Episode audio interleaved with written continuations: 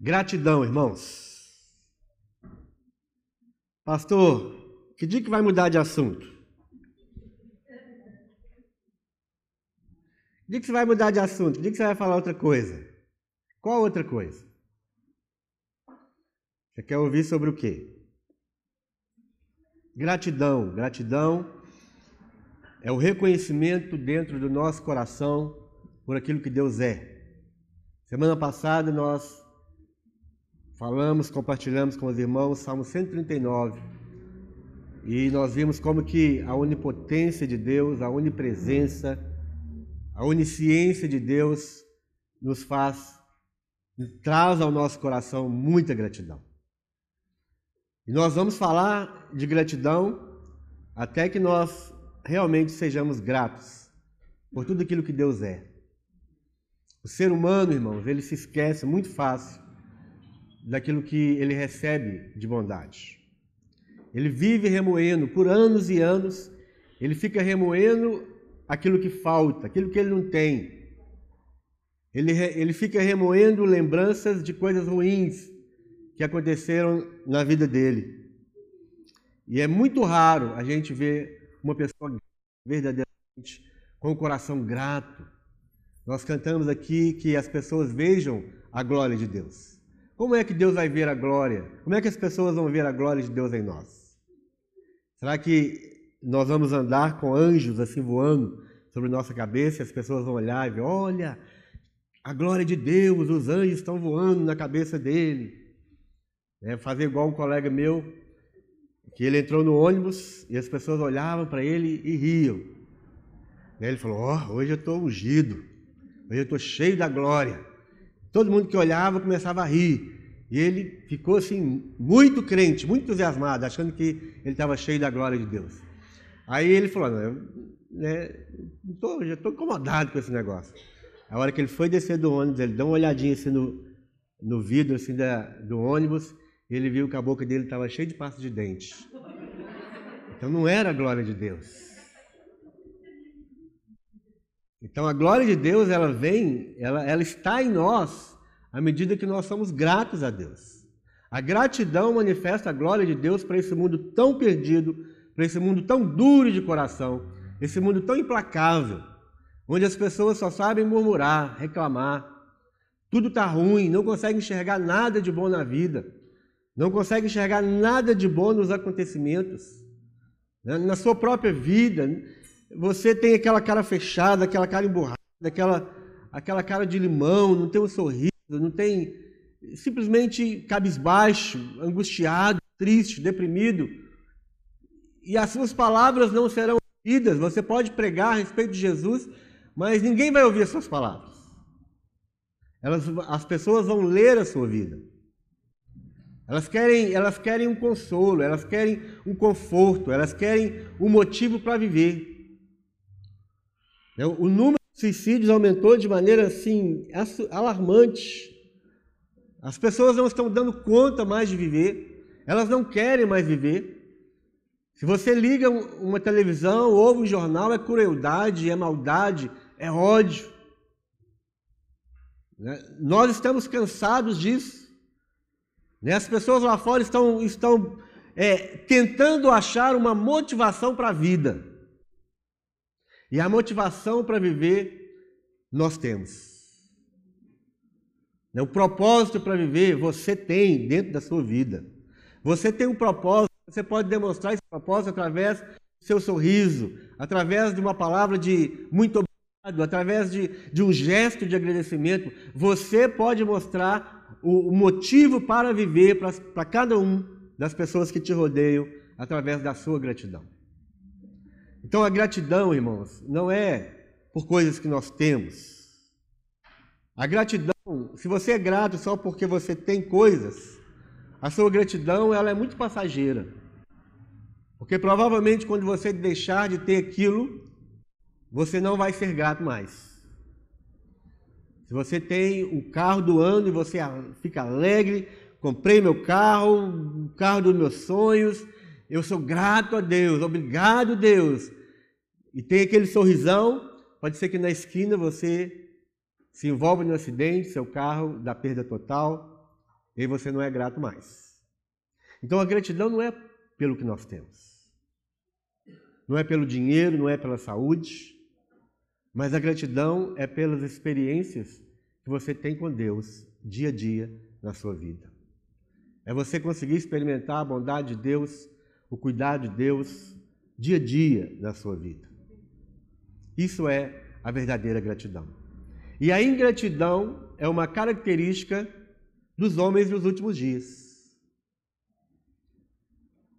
Ingratidão. Nós vamos ler isso agora em 2 Timóteo capítulo 3. Os homens dos últimos dias, eles são ingratos. Quando Adão e Eva, eles foram criados por Deus, colocados no jardim do Éden. O jardim do Éden é a representação de toda a bondade de Deus.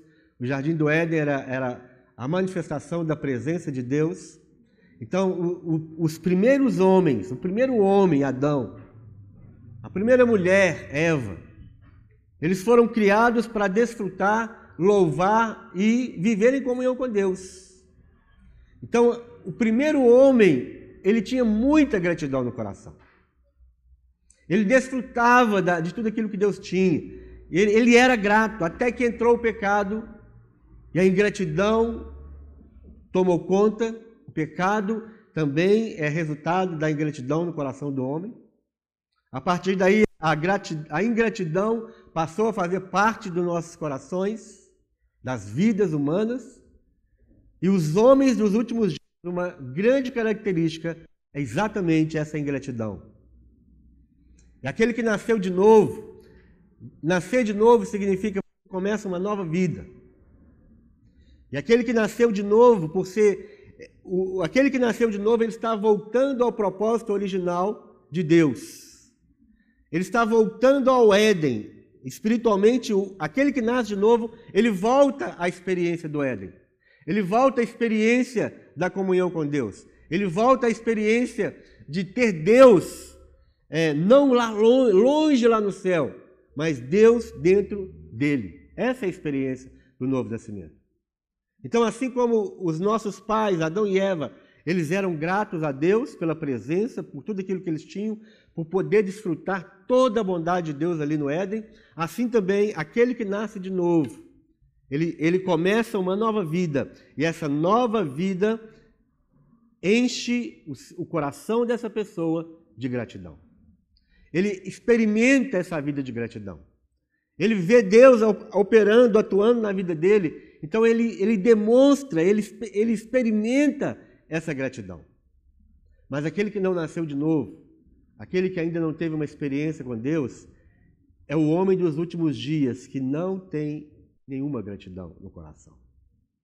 As pessoas sem Deus, elas não têm a verdadeira gratidão no coração.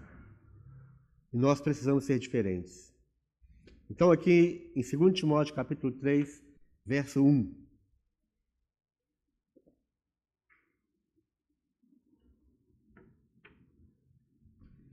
2 Timóteo 3, 1 fala: Sabe, porém, isto, que nos últimos dias sobrevirão tempos trabalhosos. Então, o apóstolo Paulo começa dizendo aqui que nos últimos dias nós é, experimentaríamos tempos trabalhosos, tempos difíceis. E é exatamente aquilo que nós estamos experimentando tempos trabalhosos, tempos difíceis. Alguém aqui não tem uma, uma, uma sensação, às vezes, que você está no meio, já no meio da grande tribulação? Tempos difíceis, tempos trabalhosos. Né? Nós, às vezes, levantamos de manhã e quando chega ao meio-dia, nós já estamos esgotados. Já estamos cansados. Né? Aquele, naquele período, aquele pouco período de, de tempo ali na parte da manhã, você já experimentou muita tribulação. Os dias são trabalhosos, são difíceis mesmo. Então, isso foi o que o apóstolo Paulo falou. Olha, nesses dias, no meio dos, do, desse tempos trabalhosos, nós vamos ter alguns homens com algumas características. E esse, esse tempo trabalhoso, esse tempo difícil, ele vai acontecer por causa dos homens. Por causa de algum tipo de homem. E aí ele diz: porque haverá homens amantes de si mesmos. Ele abre toda essa lista aqui de características de, de perversidade no coração do homem. Ele fala: porque haverá homens amantes de si mesmos. As pessoas estão amando a si próprias. As pessoas não estão interessadas com as outras pessoas. É, se, se, se o homem pudesse, assim, é, escalar em cima de outras pessoas, eles escalariam. Passar outras pessoas para trás, dar o tombo no outro. Né? Quantos golpes nós estamos hoje enfrentando, golpes, esses golpes modernos aí, golpes da internet. Então, homens amantes de si mesmos, eles só pensam em si próprios. Homens avarentos, amam o dinheiro, amam coisas materiais. Homens presunçosos, homens soberbos, homens blasfemos, desobedientes a pais e mães. Quem imaginou que seria uma característica de homens maus, de homens dos últimos dias, desobediência a pai e mãe. Muito interessante, não é? A desobediência a pai e mãe é uma característica de homens dos últimos dias. Ser desobediente ao pai e à mãe, mãe simboliza também autoridade, autoridade na sua vida. Pai e mãe simboliza liderança na sua vida. Seja uma autoridade espiritual, seja uma autoridade civil, uma autoridade é, eclesiástica, uma, uma autoridade do poder executivo, do poder legislativo, do poder judiciário, uma autoridade. Pai e mãe é símbolo de autoridade. Pai e mãe também é símbolo de fonte. Quem aqui nasceu de um pé de maracujá? Ninguém? Quem aqui nasceu de um pai e de uma mãe? Todos nós nascemos de pai e mãe. Os nossos pais, eles foram para nós a fonte. Deus, através dos seus pais, te trouxe ao mundo. Né? A fonte da sua vida foi seu pai e sua mãe. Então, pai e mãe também significa fonte. Quem aqui durante seu período de, de, de neném, né, de, vamos dizer aí, dos, do zero a cinco anos de idade, quem aqui fazia sua própria comida? Você tomava banho sozinho? Você se limpava sozinho? Ninguém? Quem é que cuidava de você? seus pais. Então, pai e mãe, pai e mãe também significa cuidado, sustento. Até quando o cuidado dos seus pais ele, ele está na sua vida? Eu contei hoje de manhã que minha mãe tem, vai fazer 75 anos de idade e eu tenho 75. E até hoje eu sou filhinho da mamãe. Eu tenho 55, misericórdia. O que, que eu falei? Não, minha mãe vai fazer 75. E eu ainda pago passagem. Eu estou com 55. Não é o resultado do Covid, não, viu, gente? E aí eu sou filhinho da mamãe até hoje. Não é? Mamãe pergunta, como é que você está? Está faltando alguma coisa? Tem dinheiro? Você sabe, é mais ou menos igual? Então, tá vendo ali? É? 93? E ainda você é o queridinho da mamãe. Ah. é, e é assim, é cuidado. Enquanto sua mãe viver, você vai ser o queridinho da mamãe. Mamãe preocupa, como é que tá o cabelinho? Né? Tá lindo, né? Tá precisando de algum remedinho para colocar? Né? Agora inventou um negócio de fazer massagem. Faz massagem no couro cabeludo. Né? E hoje de manhã eu falei assim: haja massagem para o couro cabeludo. né, o, Adriano? Haja massagem, né, companheiro? Vamos ter que contratar umas massagistas boas aí para você. Até hoje. Então, pai e mãe é autoridade, símbolo de autoridade. Pai e mãe é símbolo de fonte. Pai e mãe é símbolo de sustento. Então, quando fala desobedientes a pais e mães, está falando aos pais biológicos, mas também está falando às outras representações de pais que nós temos na nossa vida. Então, resumindo isso, uma característica dos homens dos últimos dias é a desobediência, é a rebeldia, é a insubordinação, é a anarquia. E aí, do lado desse, dessa característica, desobedientes a pais e mães, nós temos o quê? Temos ingratos. Ingratos. A desobediência a pai, a pais e mães também é, uma, é um resultado da ingratidão do coração. Você não é grato à fonte, você não é grato à autoridade e você não é grato ao sustento na sua vida. A fonte de tudo isso. Ingrato. Ingratidão é uma, um símbolo, uma característica, uma marca dos homens dos últimos dias. Quanta ingratidão, irmãos, nós, nós estamos vendo nesses dias. Quanta ingratidão, quanta murmuração, quanta reclamação. Nada está bom para nós. Sempre você, você, tem aquele sentimento de falta. Né? A ingratidão, é, ela, ela os seus olhos para aquilo que você não tem. Ela sempre vai mostrar aquilo que falta dentro do seu guarda-roupa, aquilo que falta dentro da sua gaveta. A ingratidão automaticamente ela, ela conduz os seus olhos, conduz o seu coração para aquilo que você acha que está faltando para você viver. A ingratidão fecha os nossos olhos para a bondade de Deus, para o cuidado de Deus. A gratidão fecha os nossos olhos para outras pessoas que nos fazem bem. Será que ninguém faz bem para você? Ninguém na face dessa terra já demonstrou bondade? Já estendeu a mão para você? Já fez alguma coisa por você? Será que ninguém nessa terra? Será que não tem ninguém, não tem nem, nenhum sangue bom ao redor da sua vida que você pode falar: muito obrigado, eu reconheço o dom de Deus através da sua vida por mim. Mas tem gente que não enxerga nada disso, não vê bondade em nada, não vê coisa boa em nada, não vê motivo para viver, não, pra, em nada, em nada que acontece.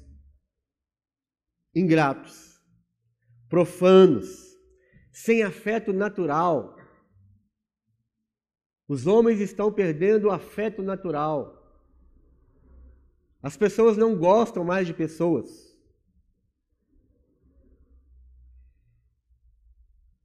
Hoje em dia, as pessoas elas dão as suas vidas pelos animais mas elas não suportam os homens. Elas fazem movimentos para proteger as baleias, proteger o, o mico-leão dourado, o tamanduá bandeira, mas elas querem tirar uma criança que está no útero.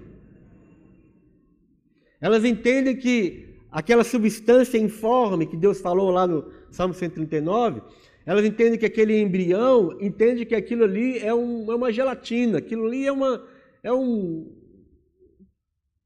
um bolo de, de gelatinoso, aquilo é uma bola gelatinosa que pode ser descartado de qualquer jeito, mas nós protegemos os animais.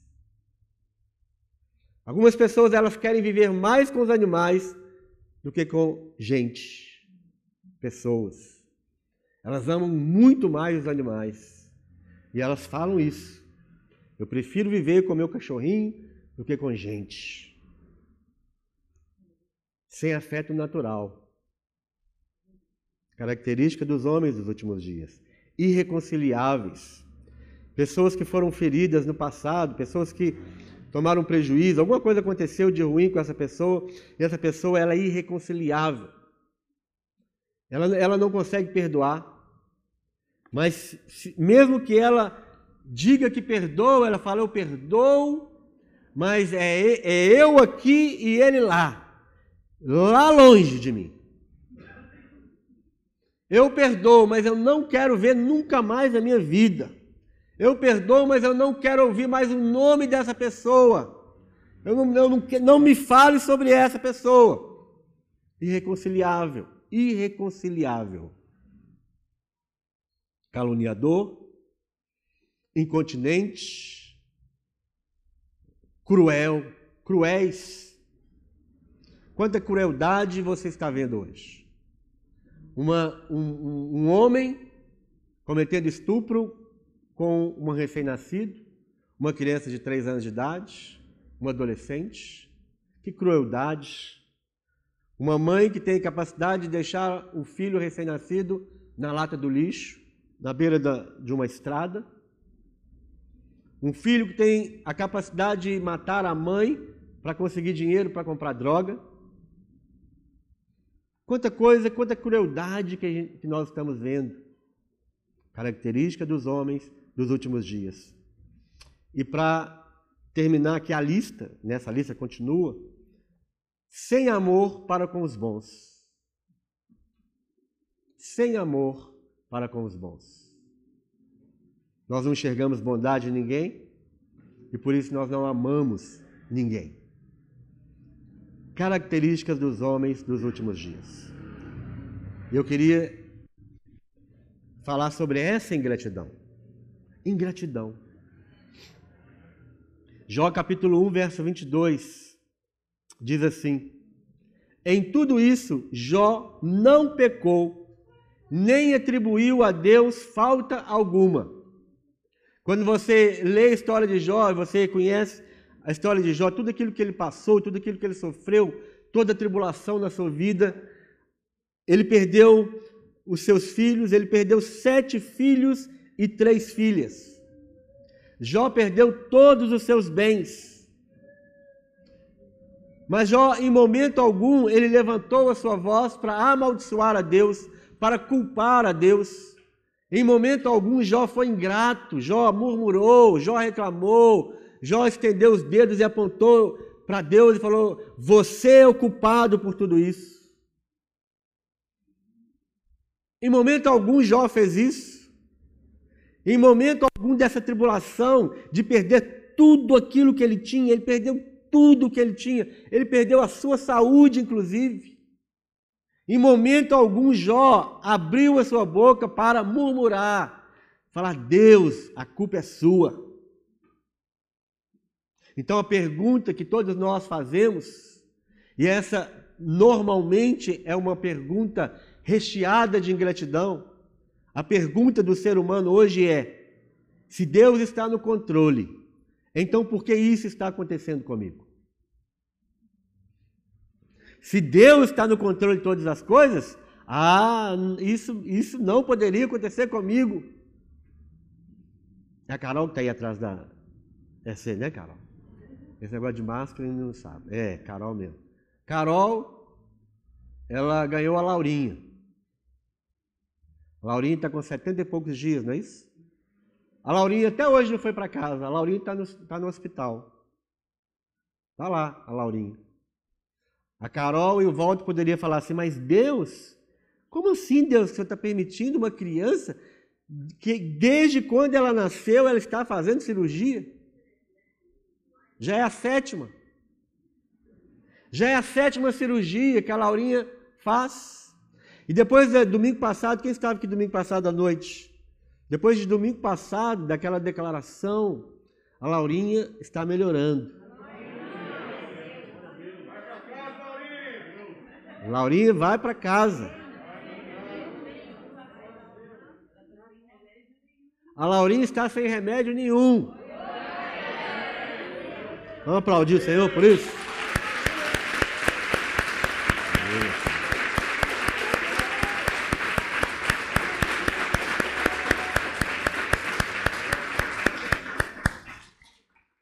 Mas imagine se a Carol e o Walter ficassem murmurando, reclamando, Não, ela não veio para casa, ela não veio. Por que Deus? Por que Deus? Por que Deus? Por que Deus? Talvez a Laurinha nem estivesse viva mais. Então, essa pergunta, se Deus está no controle, por que essas coisas estão acontecendo comigo, é uma pergunta recheada de muita ingratidão. O Salmo 139 é muito claro para nós, eu aprendi muito lá no hospital. Eu aprendi muito com aquele salmo. Eu aprendi muito na experiência de vida. A nossa experiência cristã, irmãos, é uma experiência real. O cristianismo é uma, é uma, é uma realidade de vida que não existe nenhuma, não existe qualquer religião que pode substituir a, a experiência da vida cristã. A vida cristã pode ficar ruim para alguns, sem gosto, sem sal, monótona, para pessoas que realmente não experimentaram o poder de Deus. Mas o poder de Deus está em cada coisa na sua vida. Talvez você não consiga enxergar ainda por causa da ingratidão, mas Deus está demonstrando o poder dele em muitas situações que ainda você não consegue enxergar. E em tudo isso, Jó não pecou, nem atribuiu a Deus falta alguma. Talvez a primeira reação que nós temos diante de uma calamidade, diante de uma tribulação, é exatamente essa: pensar que Deus não está interessado em nós. É culpar a Deus pelas, pelas coisas que não dão certo em nossas vidas. Jó confiou em Deus. Não, não digo que Jó entendeu tudo o que estava acontecendo com ele, mas no final da vida de Jó, lá no capítulo 42, fala que Deus restituiu tudo aquilo que Jó tinha perdido por causa de um coração grato. A gratidão, ela atrai as bênçãos de Deus para nós. Quanto mais grato nós formos, mais Deus derramará suas bênçãos sobre nós. E como a ingratidão é uma característica dos homens dos últimos dias, nós precisamos constantemente lutar contra essa, contra essa ingratidão. O, o, alguns jovens aqui estão com uma pulseirinha. Quem está com essa pulseirinha aí? Vem cá, vocês na, vem aqui na frente. Todo mundo que tem essa pulseirinha. Vou, vou explicar para vocês o que é essa, essa pulseirinha. Eu achei que era aquela, aquelas cordãozinhos lá da Senhor do Bonfim, mas não é não, é, é, é outra coisa.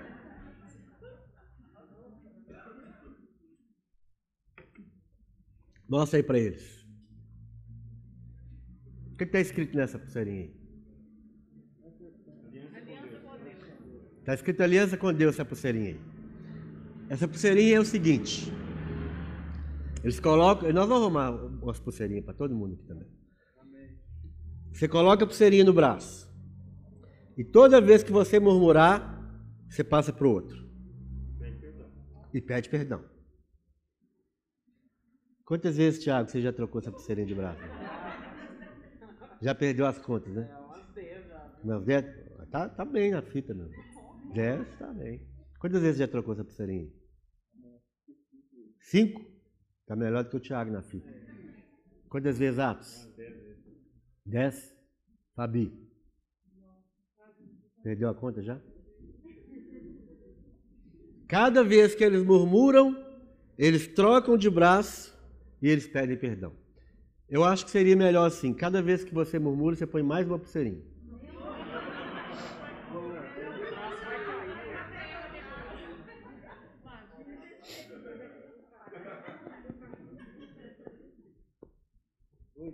Então, eles fizeram isso.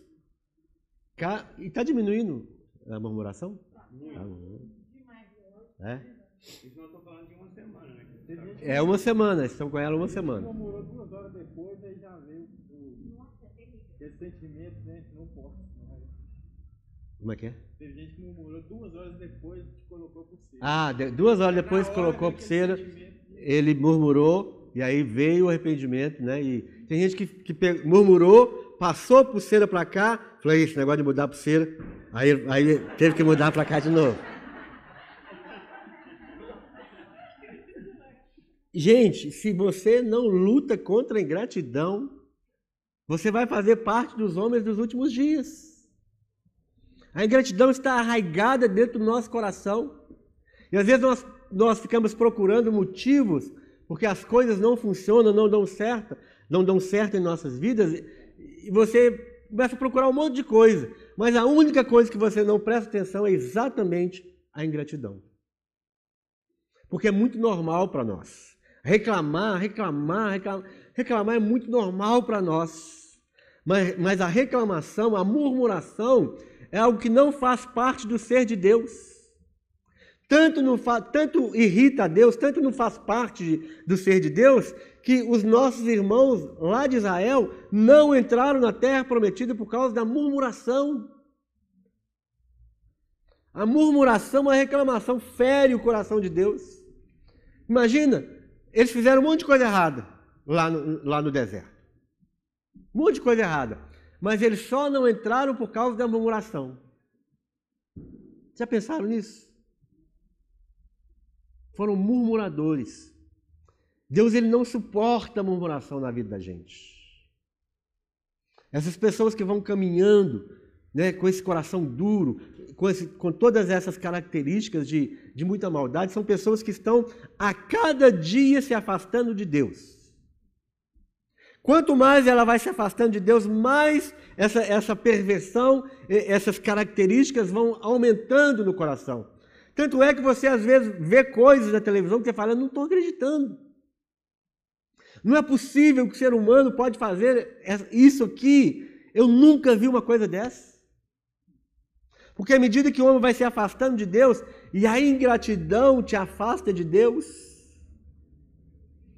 às vezes você está lutando aí contra o adultério, você está lutando, lutando contra a pornografia, lutando contra algumas, algumas coisas, mas talvez a raiz do seu afastamento de Deus não é nada disso, é a ingratidão.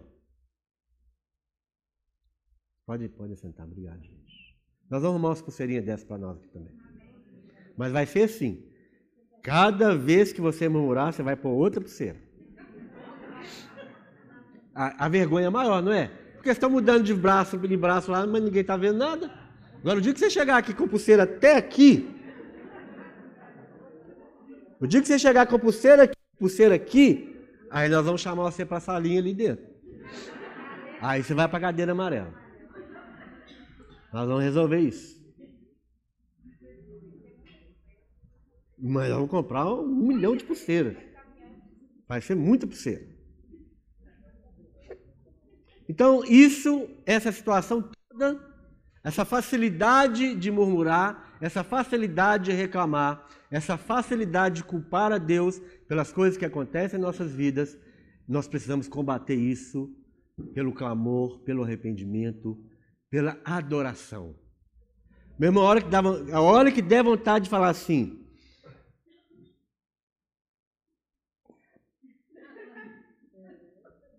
Sabe? Você sabe, não sabe? Pois é. A hora que der vontade de falar, você fala, glória a Deus. Troca, troca aquelas palavras que às vezes dá vontade de falar, pelo glória a Deus. Aleluia, Pai. Amém. Louvado seja o Senhor. Pai, o Senhor é bom. Hum? Vai, aí Deus vai tratando, Deus vai tratando, Deus vai tratando. Você vai mudar o seu vocabulário, meu irmão. Tem gente que não dá nem para ficar perto de tanta murmuração, de tanta reclamação. Adoece a gente. Ficar perto de algumas pessoas adoece, a gente contamina. A murmuração, a ingratidão contamina a gente. É só você sentar ali na, na, na, no consultório médico ou no, no, lá no, no laboratório esperando para fazer o exame, que se você não vigiar, meu irmão, você, você fica terrível. Né? É, começa, né, Jeff? A pessoa começa, ela está sentada ali, começa, está demorando. Aí você estava tão tranquilo, é mesmo, está demorando. Esse médico já chamou um monte de gente, não me chamou ainda.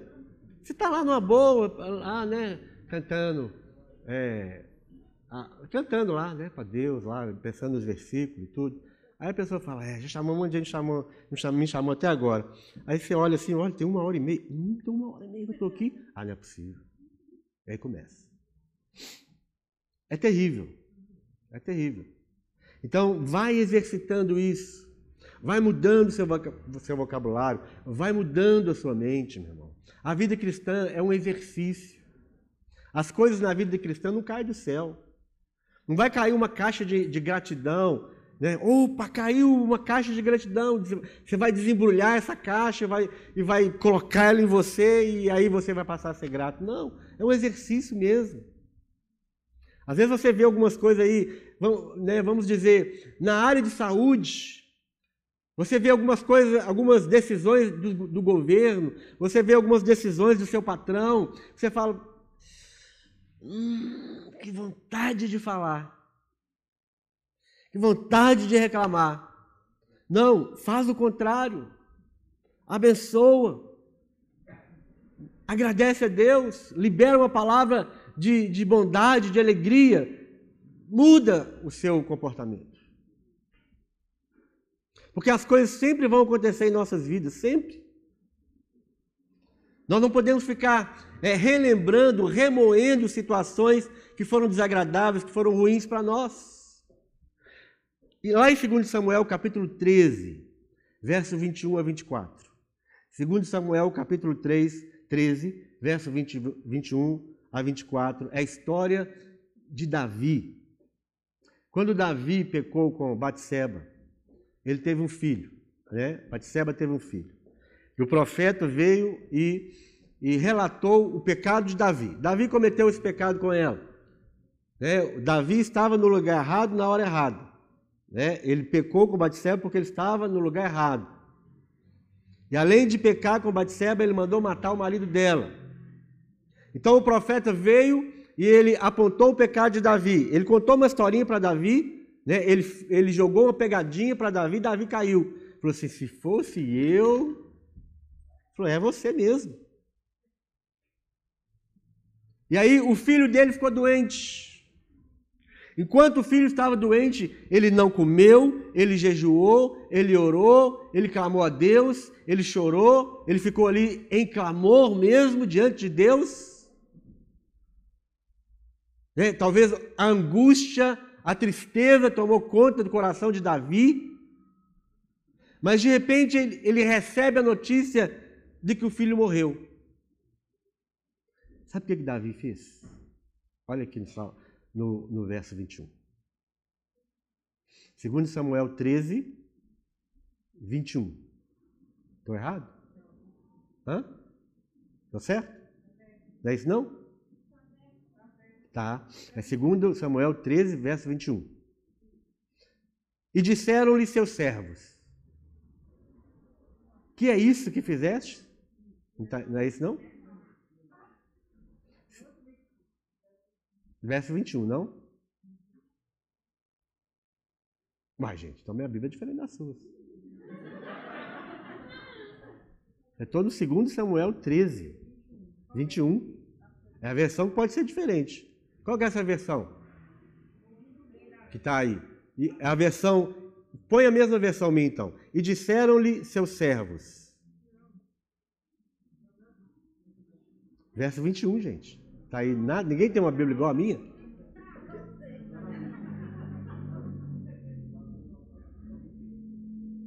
O que está na sua Bíblia aí?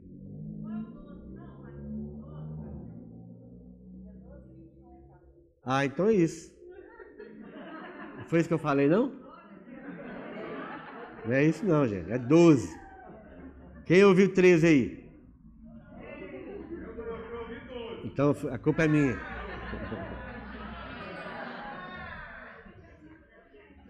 Depois do culto a gente resolve, tá, Fran? 2 Samuel 12, tá certo agora? Versículo 21.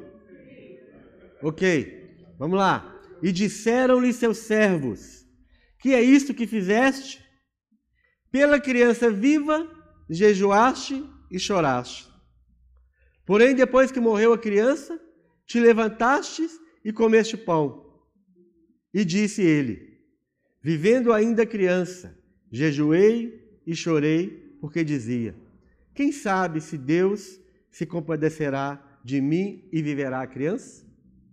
Então, enquanto ele estava enfrentando aquela situação ruim na vida dele, ele fazia aquilo que ele podia fazer. Diante de Deus ele clamava, diante de Deus ele jejuava, para contando com o favor de Deus, contando com a misericórdia de Deus. Quem sabe se a criança vai viver por causa do meu clamor, do meu jejum? Mas aconteceu que a criança ela morreu. Diante do jejum, do clamor e do choro do rei Davi, a criança morreu. Deus é soberano sobre a vida de quem ele quer. Ah, mas foi o clamor do rei Davi, foi o jejum do rei Davi. Deus deixou a criança morrer. E quando você tem uma visão da soberania de Deus, você sabe que Deus está no controle e pronto. A saber que Deus é soberano te faz mais grato ainda. São coisas assim muito ligadas. A gratidão te leva ao reconhecimento da soberania de Deus. Mas a soberania de Deus aumenta a sua gratidão. Porque enquanto o menino estava doente, Davi fez tudo aquilo que ele podia. Mas quando o menino morreu, verso 23, Porém, agora que está morta, por que jejuaria eu? Poderei eu fazê-la voltar? Eu irei a ela, porém ela não voltará a mim. E aí, verso 24: Então consolou Davi a Batseba, sua mulher, e entrou a ela e se deitou com ela, e ela deu à luz um filho e deu-lhe o nome de Salomão e o Senhor o amou. Davi não ficou lá lamentando o filho que tinha morrido. Ele lamentou enquanto o filho estava doente.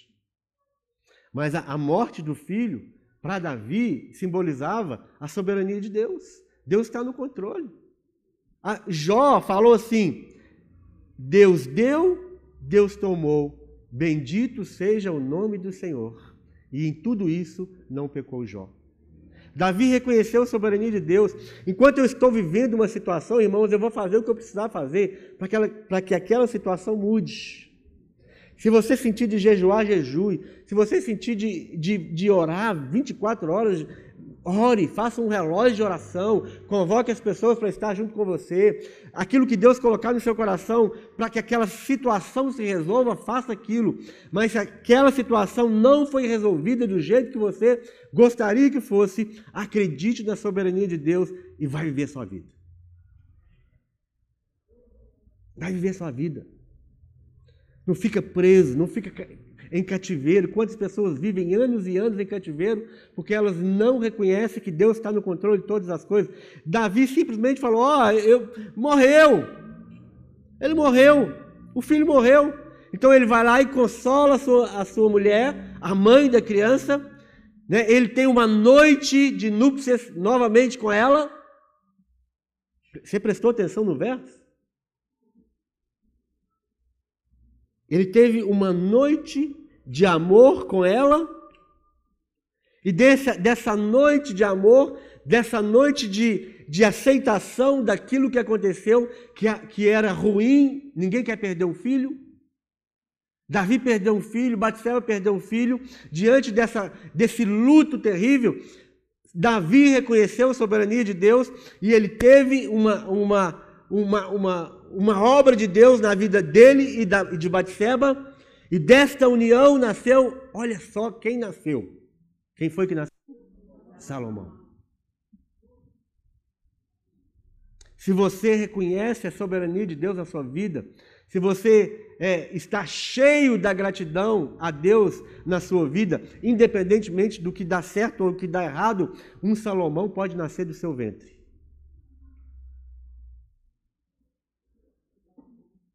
Davi e Salomão foram os melhores reis de Israel.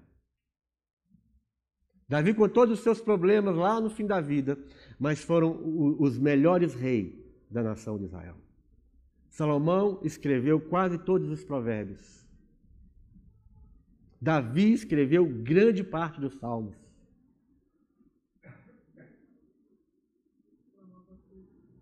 Salomão construiu o templo, símbolo da presença de Deus. Quando nós somos gratos, está dentro de nós, existe a possibilidade de nascer de dentro de nós um Salomão. Vocês já perceberam que é, a maioria dos homens de Deus vieram de mulheres que não podiam ter filhos na Bíblia? Já prestaram atenção nisso? De mulheres que eram estéreis, mas mulheres que nunca murmuraram por causa da esterilidade. Nós ouvimos há pouco tempo aqui sobre Ana, a oração de Ana. Então a gratidão, ela, ela produz em nós a vontade de Deus. A gratidão vai produzir dentro de você, dentro do seu coração, dentro do seu ventre, a boa, perfeita e agradável vontade de Deus. Portanto, meu irmão, seja grato. Sempre seja grato. Não olhe para aquela música, né? Não olhe a circunstância. Não, não, não. Não é assim a música? Não olhe a circunstância. Não, não, não. Às vezes a gente canta e nem presta atenção, né? O que ele está dizendo era, é, não olhe a circunstância. Não, não, não. Olhe o quê? Olhe o seu amor. Ainda, aí ainda tem aquele seu amor. Não é? Não olhe a circunstância. Não, não, não. Olhe o seu amor. Seu amor. Seu grande amor. Deus está insistindo numa vida de gratidão.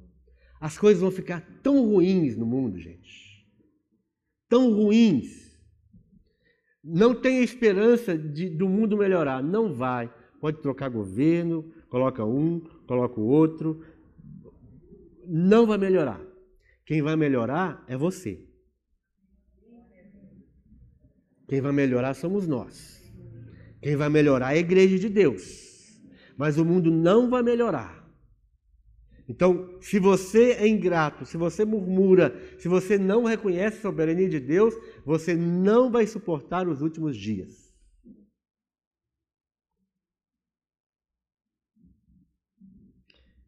Quem assistiu o culto de hoje de manhã? Alguém aqui assistiu o culto? Então, a, a, a comunidade é outra.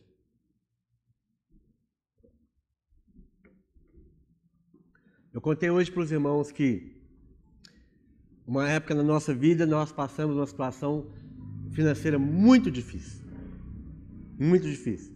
Eu, eu tinha terminado uma sociedade, mudando de escritório, e a coisa estava tão ruim que nós chegamos ao ponto de pedir cesta básica na igreja. E aí nós nunca murmuramos, nós nunca reclamamos. Não, Deus, mas nós somos. Eu sou um homem de Deus. Eu sou pastor. Não é possível que o Senhor está tá deixando essa situação acontecer. Nunca, nunca, nunca. Nós nunca murmuramos. E diante disso, Deus ele começa a fazer os milagres dele. Ele levantou um irmão, né, esse, e esse irmão ele ligou para Alexandre e falou: é, vai para o Carrefour, vamos encontrar lá no Carrefour, que eu quero fazer umas compras. E ela foi com um, um Scott hatch. Quem é que conheceu o Scott hatch? Ela foi com o Scott hatch, né? Aí chegou lá, aí você conta, conta o resto aqui.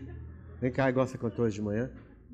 Ela tem os detalhes, porque ela que estava lá, né? Eu cheguei, estava quase já tudo resolvido. Eu não vi muita coisa. Eu nunca vou esquecer a figura dele lá na porta do Carrefour, assim, esperando a gente chegar. Chegou lá eu, Ana e Laura.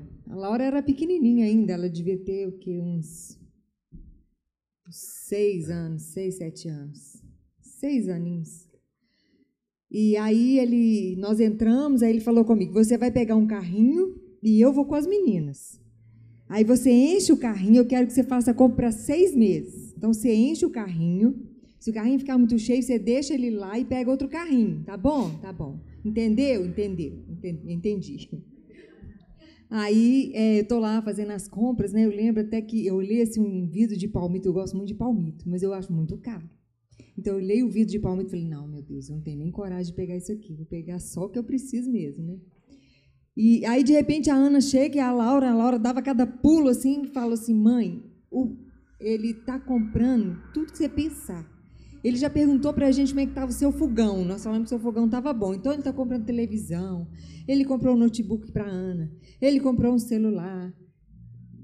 E era tanta coisa, irmãos, que ele foi comprando, ele foi perguntar para as meninas, por isso que ele levou as meninas com ele, ficava perguntando às meninas como que estava aquilo na nossa casa. E aí ele ia pegando, ia comprando. E aí eu estava no escritório lá, eu tinha um, um, um palio weekend, aquele, aquela perua, né, que tem um porta-mala grande. E aí ela liga, Roz, vem depressa, ele está comprando tudo. Não vai caber no carro. Só a televisão que ele comprou, nós tivemos que levar no Só a televisão nem cabia no porta-malas do Escort. Né? Aquela televisãozão. E foi comprando, foi comprando, foi comprando. E quanto que você acha? É, nós temos a. Não, eu achei até a nota lá em casa hoje, mas já pagou. Ah, tá. Ela pagou. Ela tá, foi em 2010. Aí tem, aí tem a nota lá de quanto ele gastou conosco. E aí o, o, o palio foi quase arrastando no chão, né? o, o escorte né? custou pegar, aquela coisa toda, e, e, só, e só parou, ele queria comprar, ele queria comprar, ele queria comprar, ele queria abençoar. Ele só parou porque nós falamos assim, não tem onde colocar. Nós tivemos que dar, dar para outras pessoas algumas coisas da compra. Porque era tanta coisa, irmãos, tanta coisa, que a gente não tinha como consumir aquilo tudo. E aí não parou aí não. A Laura estudava no colégio cristão. A Ana estava fazendo faculdade na UniBH. Né? UniBH, faculdade de Direito, muito caro. E pela nossa situação, não dava para pagar. A Ana ia ter que parar de fazer faculdade e a Laura, a gente não sabia o que ia fazer. E nós não falamos, nós, né? Ele chamou e falou e deu dois cheques. Um cheque era para pagar a escola da Laura durante um ano e o outro cheque era para pagar a faculdade da Ana durante um ano. Um ano de faculdade e um ano de escola. Não parou, não. Hoje de manhã eu errei num valor. Eu falei uma coisa, agora eu vou consertar. Teve um dia que ele me chamou e falou assim: Eu quero ajudar você a decorar, foi decorar o seu escritório. Vem, passa aqui no meu escritório. Aí fui, né? Ele fez um cheque, irmão, de 10 mil reais para decorar o escritório.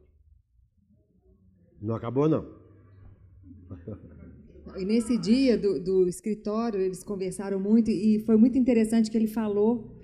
Ele é um parente do meu pai e ele falou: é, Eu tive no coração de fazer isso por vocês, porque eu tenho muita gratidão do que o pai dela fez por mim um dia.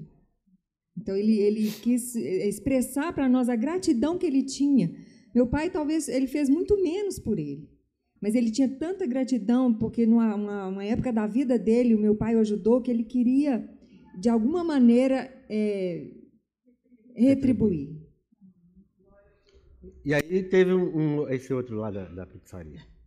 Ele convidou a gente para nós fomos na igreja dele e logo depois do culto ele chamou a gente para uma pizzaria. Eu falei, Ih, pronto, como é que eu vou pagar essa pizza?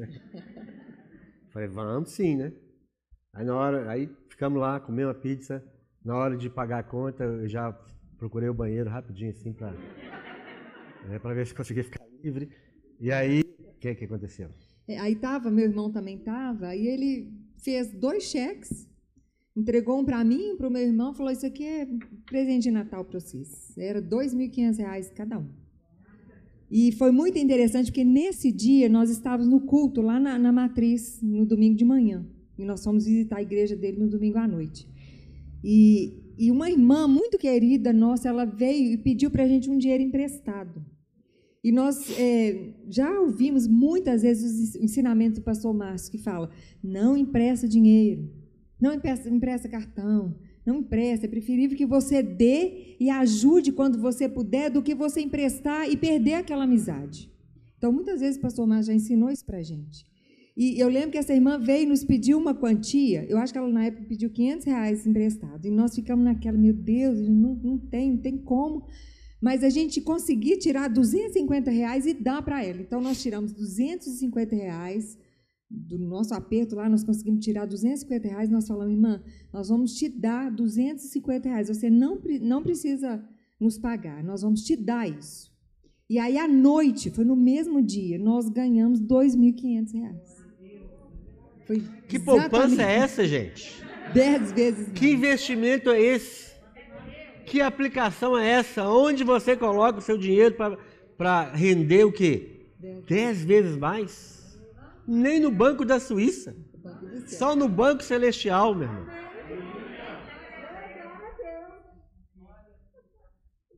Mas Deus não é Deus somente das coisas boas. Nós não somos gratos a Deus pelas coisas boas. Nós precisamos aprender gratidão com as coisas difíceis da vida. Nós tivemos dois abortos. Dois abortos que foram é, difíceis para nós. Momentos difíceis, de dor, de choro.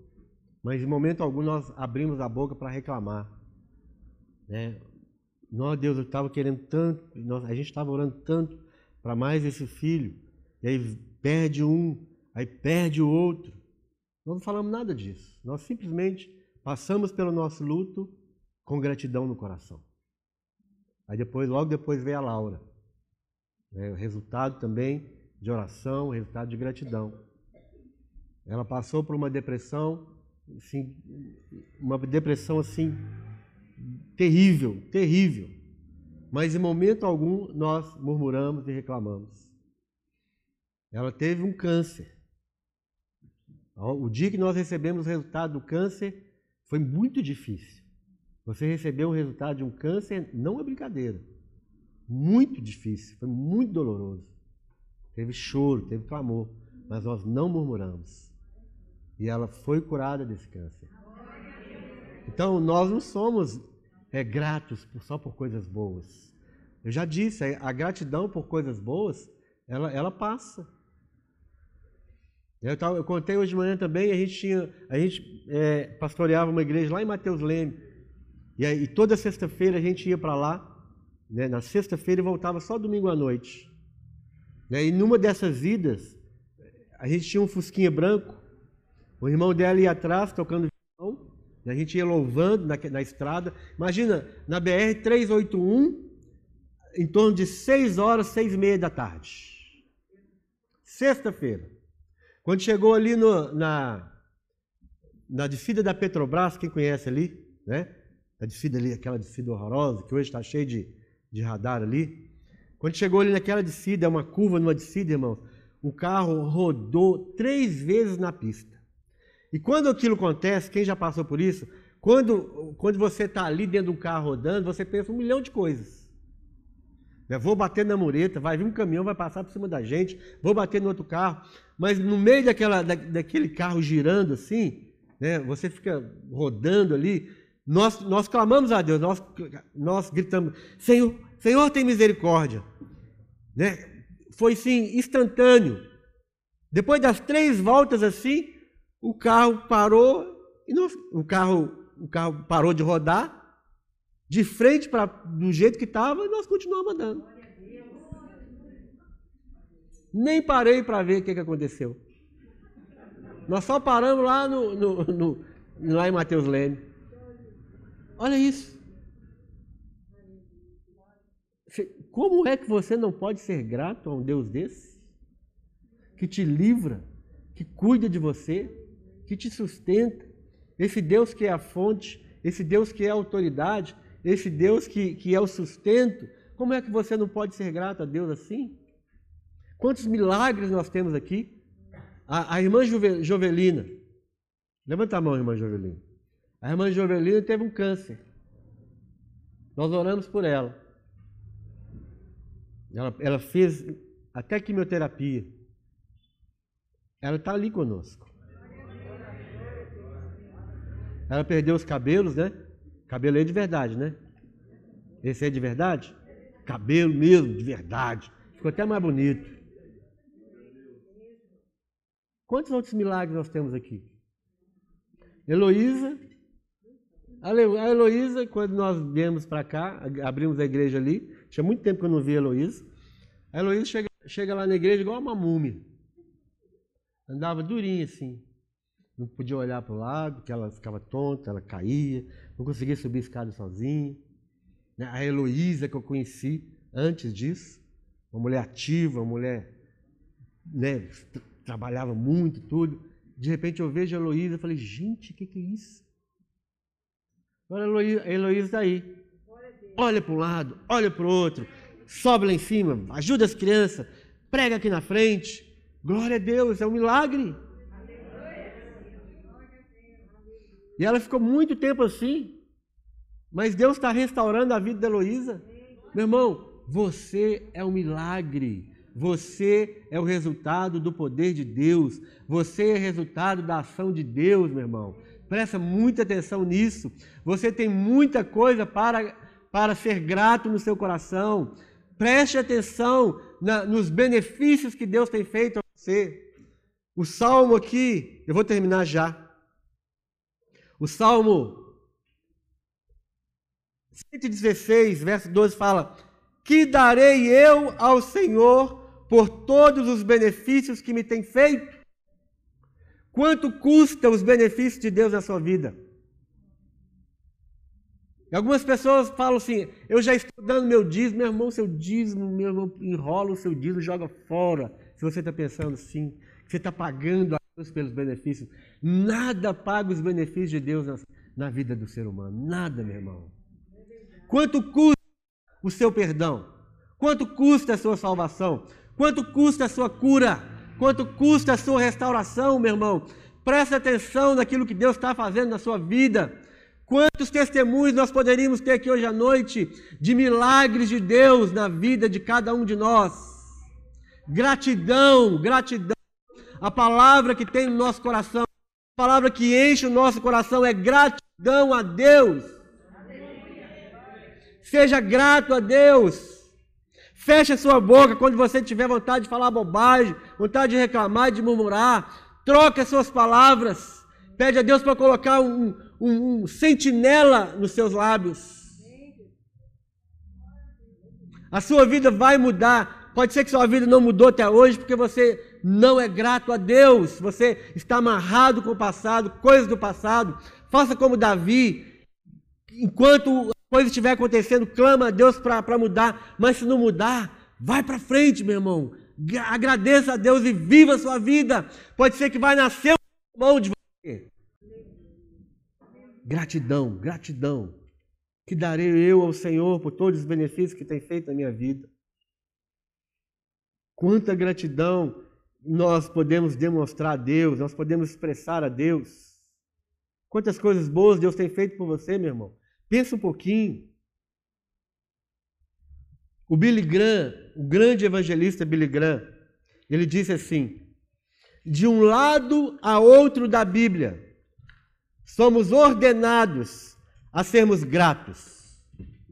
Se você ler a, a Bíblia com os olhos de Deus, você vai entender isso. De de, do começo ao fim da Bíblia, Deus nos ordena a gratidão.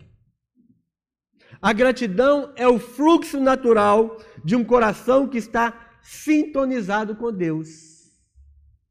O coração que está sintonizado com Deus não consegue enxergar outra coisa senão a gratidão. Porque Deus, ele é o dono de toda bondade. Toda boa dádiva Todo dom perfeito vem de Deus. Epicuro, um filósofo, ele disse assim: as pessoas felizes lembram do passado com gratidão.